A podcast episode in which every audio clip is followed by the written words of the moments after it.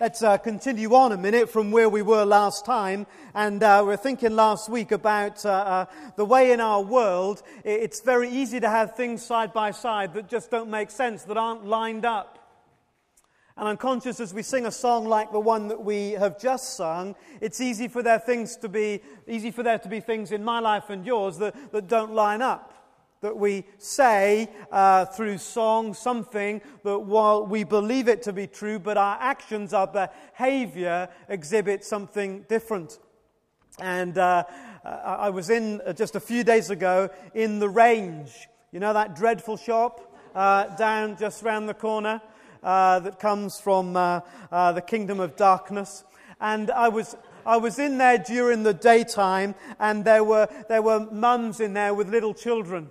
And, and you, know what it's like? The, the mum, it's only about 12 o'clock, but the, all the mums are just wishing that it would be, you know, uh, dad's coming home time, if there is a father that's coming home. Uh, uh, and the kids are all fractious and, uh, uh, and so on. And I'm thinking, crikey, it's only Tuesday or Wednesday or whatever day it was. and there was one little girl. Uh, I was annoyed, by the way, in, in the range. Um, because I went to where uh, a few weeks ago was what I wanted to buy, and I went back to that shelf, that exact same spot, and it wasn't there.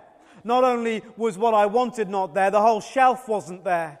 In fact, the whole area of the shop had already moved out to make way for Christmas. That's right. And and Father Christmas's outfits were there, and Christmas cards were there, and trees and, uh, and, uh, and lights and so on. So if you haven't got yours, I'd get down there quick because I'm sure they're selling fast. So I went to this place. I'm already annoyed, you know, hasn't got what I want because what I wanted now isn't important because we're all bowing down for Christmas. And one little girl was equally annoyed uh, because she wanted to go and explore all the Christmas stuff, but the mum wasn't having any of it. What a killjoy. Fancy that, little child, oh, nice bright lights. Mum's going, no, we're going, we're going, we're going. Uh, and the kid starts, you know, to make a scene, and the mum tries to placate the child, and so on. Uh, and in the end, the mum realizes that she's got the killer argument for why they should not go and look at the Christmas decorations.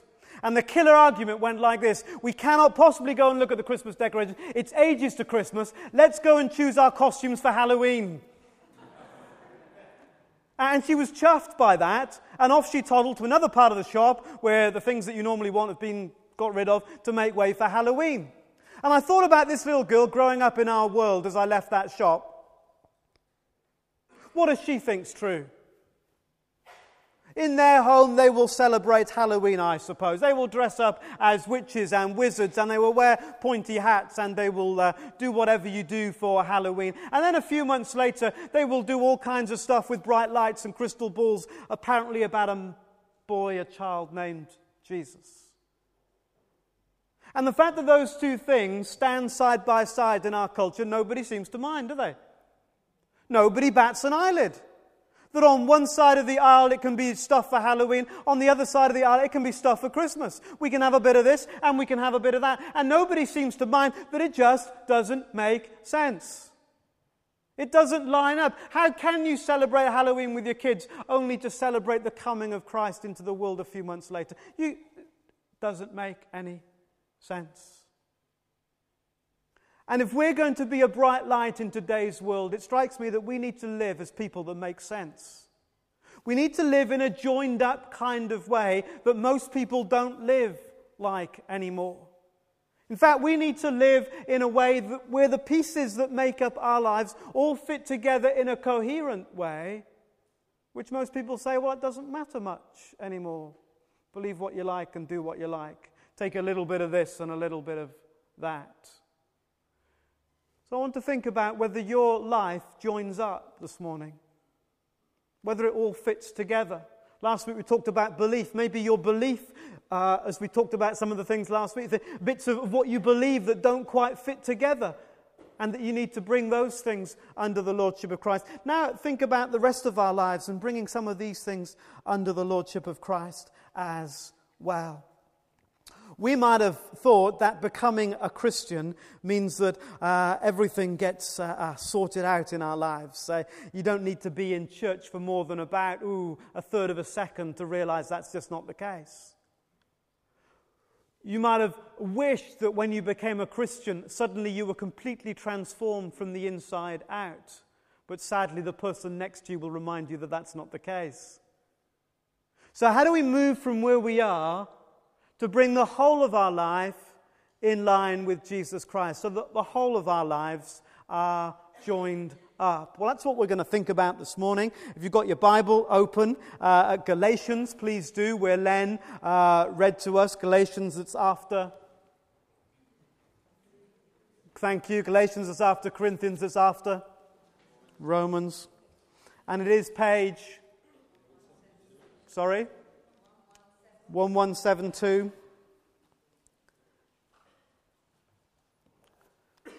Verse 16 says, So I say, I say, live by the Spirit. Now, who's Paul writing to? If you flick back to the beginning of the letter, and uh, it's quite odd, isn't it? If you get a letter at home, you wouldn't just read the middle, you usually read it all. So we just remind ourselves that this is part of a whole. Uh, and if you look at verse 1, it tells us who's writing it Paul, an apostle, and uh, he's sent from, uh, uh, from Jesus Christ. Uh, he's sent from men. From Jesus who was raised from the dead. And then verse 2, and all the brothers with me send their greetings and so on. Who's it to? It's to the churches in Galatia. It's not to the Galatians, to any person who happens to live in Galatia, but it is to the churches, to the Christians, to those who belong to Jesus in Galatia. Now, the reason I'm stressing that point is it's very easy to read the verses uh, at the end of chapter 5 as if they're kind of, uh, Paul's chucking them out to the whole of the world, and he's saying to the whole of the world that there are two different ways that you can live here. You can live this sinful, uh, nature kind of way, or you can live by the Spirit. But he's not doing that. He's writing to Christian people, the people who every Sunday would be inside a church, the people who've made the decision, the people who are in Christ, and he's saying to the Christians, You Christians, there are two different ways that you can live as a Christian. Two different ways. One's joined up and makes sense with the new life in Christ that is in you, the other doesn't. Verse 16 So I say, live by the Spirit, and you will not gratify the desires of the sinful nature. And then from verses 19 to 21, he describes what living by the sinful nature might look like. He's writing, talking to Christian people. And then from verses 22 to the end, or, or sort of 22, 23, he's talking about what it might look like as Christian people to live by the Spirit. Two different ways that you can live as a Christian. It's not that those that he was writing to that are living by the sinful nature were kind of pagans that didn't believe in Jesus. But somehow they'd lost their way and they weren't living up to all that was true about them. Let's get our heads around this that there is a choice. What did actually happen when you became a Christian. When you became a Christian, we looked at this a few weeks ago, God gave you, in the deepest part of you, a brand new heart. Something deep down in the core of your being changed when you became a Christian. So, what the Bible promises is the truth. The old has gone and the new has come. Something tangibly, objectively new happened in you when you became a Christian. And that newness brings to us the new life of Christ. So, in the core of your being, when you became a Christian, something changed deep within you. And you'll remember instead of your, your spirit, your inner life, just being connected to your body, which is what happens when you're born uh, or when you're conceived, your spirit, your inner life is also now connected with God. That's what happened when you became a Christian. And you began this new relationship. You had a new master uh, uh, that you live for and that you serve under. Something tangible, real. Rescued us out of the com- dominion, the rule of darkness, and brought us, the Bible says, into a new kingdom, a new place, uh, the kingdom of the Son whom he loves. That's what happened. What didn't happen is that your body didn't change. Perhaps there'd be more buy in if it did. Uh, that didn't happen. You still look the same. Our flesh, this is a terrible word, isn't it? That some of the old translations use, and the NIV uh, translation is no better. Our flesh was not taken away. What do we mean by that? Well, uh, substitute the idea of flesh for the natural way you would think and behave. The natural you without any reference to uh, God.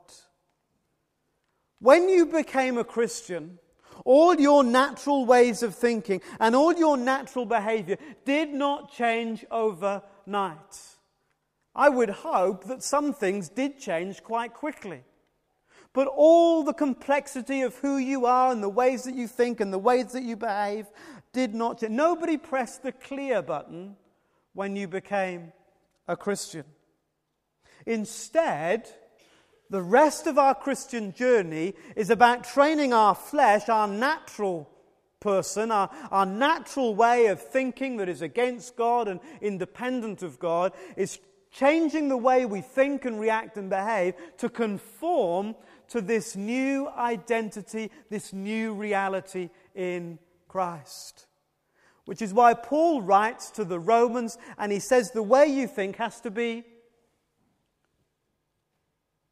be transformed by the renewing of your mind.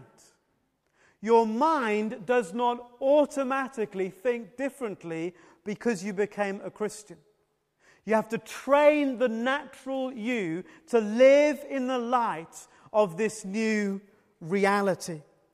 We have to choose to throw old ways of thinking, old attitudes, old actions out, and to replace them with new ones that are in line, in keeping with that new reality that we have in Christ. So you will notice that uh, when the NIV, for example, uses the phrase sinful nature, it usually puts a footnote at the bottom of the page. So, for example, Galatians 5, verse 13 where the word sinful nature uh, comes. There's a little A in my Bible. It might be annotated differently in yours. And it says, all the flesh down at the bottom. It, it does that because it is not theologically accurate to say that your core being is now sinful. We've done away with that. Remember, you're, you're not a sinner saved by grace, you're a saint. Thank you, Margaret. We're not sinners at the core of our being saved. We've been changed, transformed. This sinful nature is not now reflecting what's at the core of your being, but it is reflecting the natural you, the patterns of behavior, the ways of thinking that you are so used to and so comfortable with, but now no longer line up, no longer line up with the new you. And we can live with this disjointed kind of thinking. And the third thing that didn't happen when you became a Christian, sadly, is that sin did not die. Sin is very alive and well. In fact, you might have discovered that when you became a Christian, sin suddenly seemed far more alive and well than it ever did before you'd made a decision to follow Christ. What's the truth about sin? Sin itself is not dead, but the Bible tells us that we have died to sin. While sin is not dead, the new you is dead to sin. Galatians 5, verse 24. For example, if you've still got it open in front of you, those who belong to Christ Jesus have crucified the sinful nature with its passions and desires. The, the old way is dead compared to the new way that God has placed in you. The trouble is, I suspect, that for many of us, sin doesn't feel very dead. And the reason that sin doesn't feel very dead sometimes is that we haven't put much effort or, or maybe enough effort into making sure that our new ways of thinking and behaving line up with the new spirit that is within us. The law of sin seems ever so powerful. And it's because we've not embraced a greater law that needs now to be at work in our lives. If you look at verse 18 of Galatians chapter 5, if you're led by the Spirit, you are not under law. There is a greater, a greater law than the religious law, and that's the law of the Spirit. You can't fly. And the reason you can't fly is that the law of gravity consistently stops you. There isn't a moment when the law of gravity stops. There's nothing you can do about that. You can try and cheat gravity, but it, it, will continue to exercise its pull on you. It is a constant uh, force at work in your life and mine. And that's what my physics teacher would always say. And he'd also say, You think you're odd, don't you? Well, I'm the odd one round here now. He'd say that as well. But he'd also say, he'd also say that some laws are just there. And the law of sin is just there. Let's not pretend that it's not there. It is just there. But if you go to uh, Heathrow and you get on an aeroplane, there are other laws that, if you pray hard enough down the runway, become greater than the law of gravity so that you can fly. There is not a moment when the law of gravity is not pulling on that plane, uh, a bit like this one. Not a moment. But there are greater laws at work so that gravity no longer has its hold on you or on the plane or whatever. The law of sin in our world is still very real, kid yourself not, if you're in any danger of thinking that somehow it's getting weaker. But there is a greater law there is a greater law that means you can live not pulled down to the very depths because of the law of sin, but there is a greater law, the law of the Spirit, which enables you to rise above the law of sin. It doesn't diminish the power of the law of sin, but it means that you have power and mastery over it because a greater law is at work. I can choose to fly above the law of sin and death. Hallelujah. I can choose to do that. Why? Because the sin of uh, the law of sin is not powerfully at work in me? No, absolutely not. But because there is a greater law, the law of the Spirit, powerfully at work within me. So it becomes a set of choices. We have some very real choices to make about the way that we live. Even though we no longer have to think and react according to our flesh, according to the law of sin, we can choose to do so. And we by nature do that. We are so used to thinking and behaving and responding in certain ways that unless we train ourselves by the renewing of our mind to do something different, we will keep on behaving the same way whether we've become a Christian or not, because that's the way we would naturally do it even though sin has no power over us now. Why does sin have no power? Sin has no power because uh, deep in the core of my being, I'm no longer a sinner but a saint. He that is in me is greater than the one that's in the world. There is a greater law now at work in me. Therefore, sin has no power because this greater power is at work. Even though sin has no power over us, we can choose to give in to it. And we do so readily and so often because it comes so naturally to us.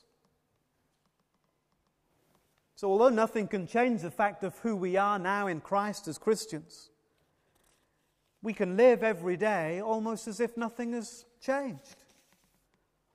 And that's exactly what Paul is getting well uptight about with these Galatians, amongst some other stuff as well. He's getting uptight because they've gone backwards. They've made this decision to follow Christ, but, but instead of the whole of their lives lining up with this new spirit that's in them, the same old ways are just carrying on as if not much has changed. And Paul talks often about the natural person. The person who isn't yet a Christian, the person that's physically alive but spiritually dead separated from God, living independently from God, lives out this natural flesh, sinful nature existence. But there is another way to live.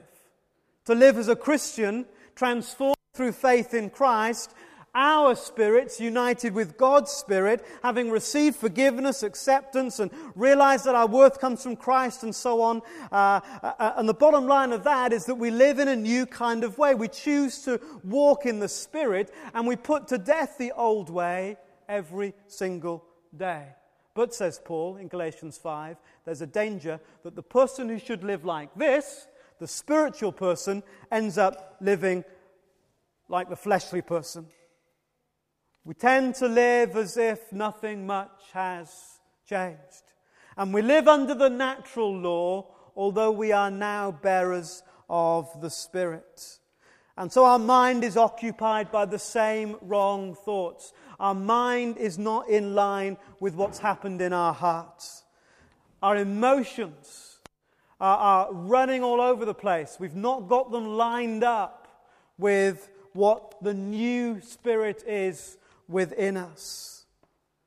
And so the feelings of inferiority, insecurity, inadequacy, guilt, worry, and doubt, and so on all come flooding back. So he's writing to Christians.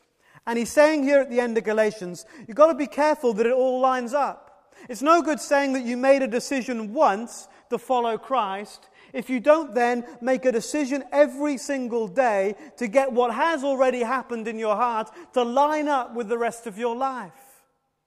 That's why what Heather was, uh, was helping us think about earlier on is so important because it's so easy for us to think that becoming a Christian is about uh, a single choice that we make, and I've made that choice, and therefore I, uh, I'm in. Uh, and that's a great thing to do. Don't get me wrong. Hey, I'm for the choice, you know? Say yes to Jesus. If you haven't, you need to. But that's not the end, it's just the beginning.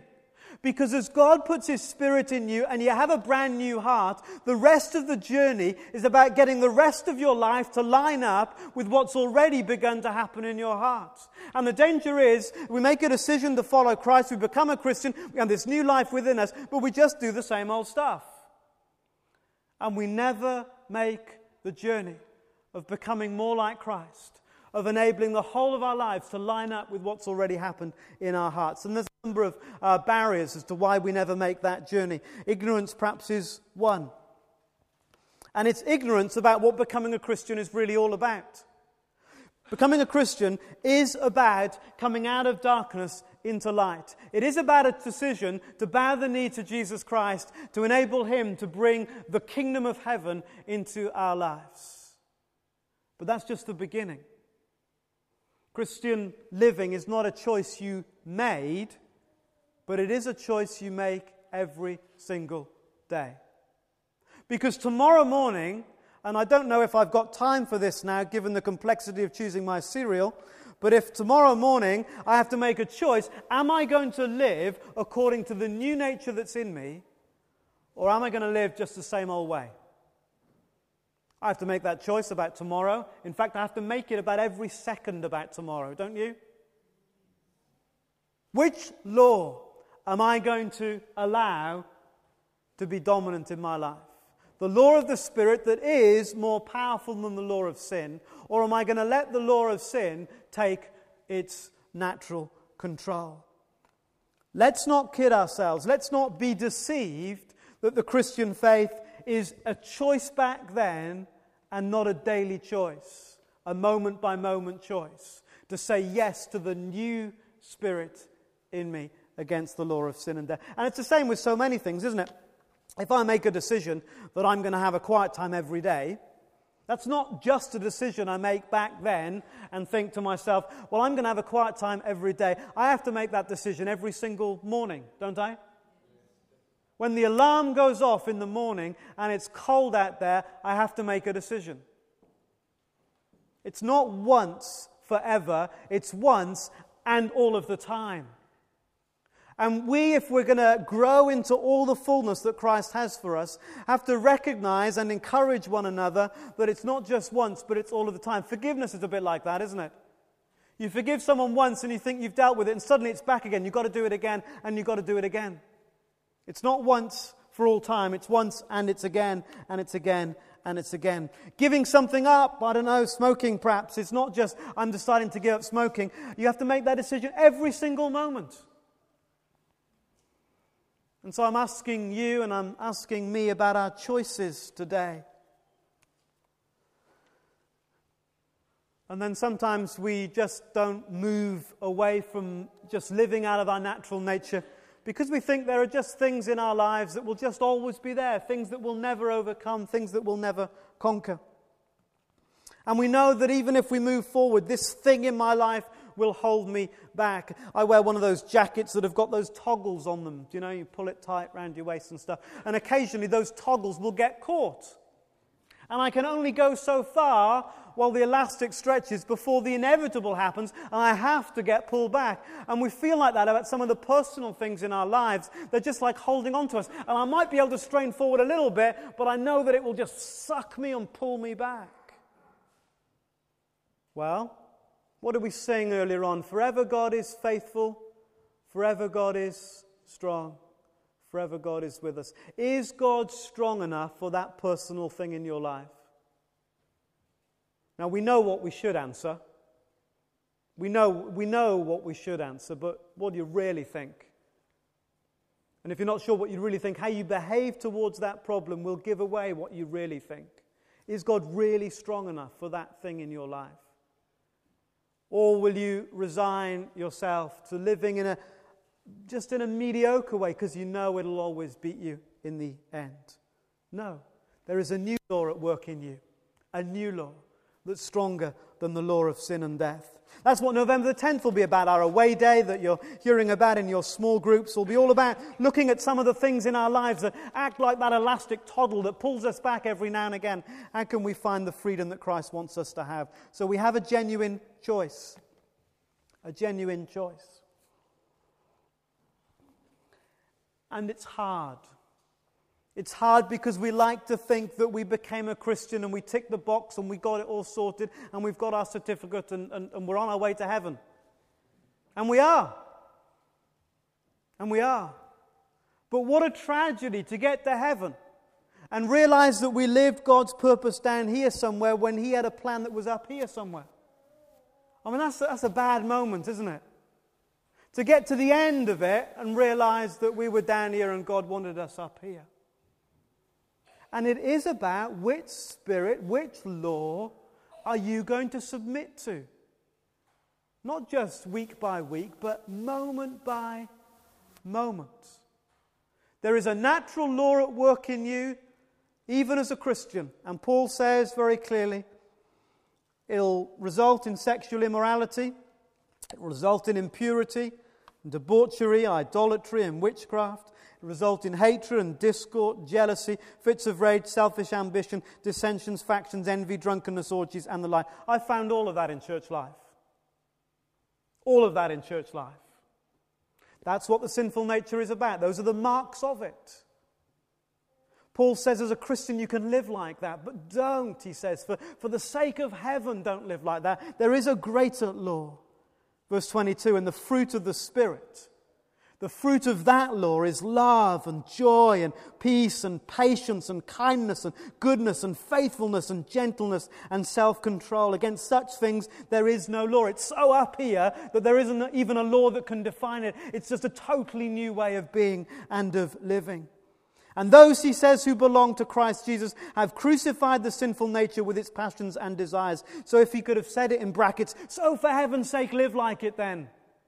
Live like that old nature is dead and gone and buried. Since we live by the Spirit, let us keep in step with the Spirit and let us not become conceited, proud, and envying each other. There's a new way, a genuine choice. A genuine choice. And we can say for as long as we like that the law of sin and death at work in us is too strong for us. Or we can begin to believe what the Bible says is already true that the new in you the new in you is greater than he that's in the world.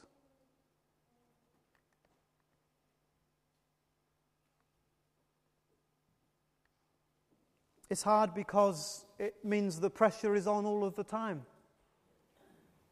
One of the things about exams is you know there'll come a day when it's over. And you kind of work really hard for the moment. And, uh, and ah, it's done. And maybe, you know, you, you, you, kind of worked hard at your Christian life and, and, and, you got this living by the Spirit rather than the sinful nature to a certain level. And then because it was high, you kind of just tucked into a spiritual lay-by. Just kind of pulled in and thought, well, I'm, you know, I'm kind of settled here. Do you know, I'm in small group and I'm doing this and I'm doing that. And, and I just got all my ducks in a row and it all seems quite, you just sort of settle down.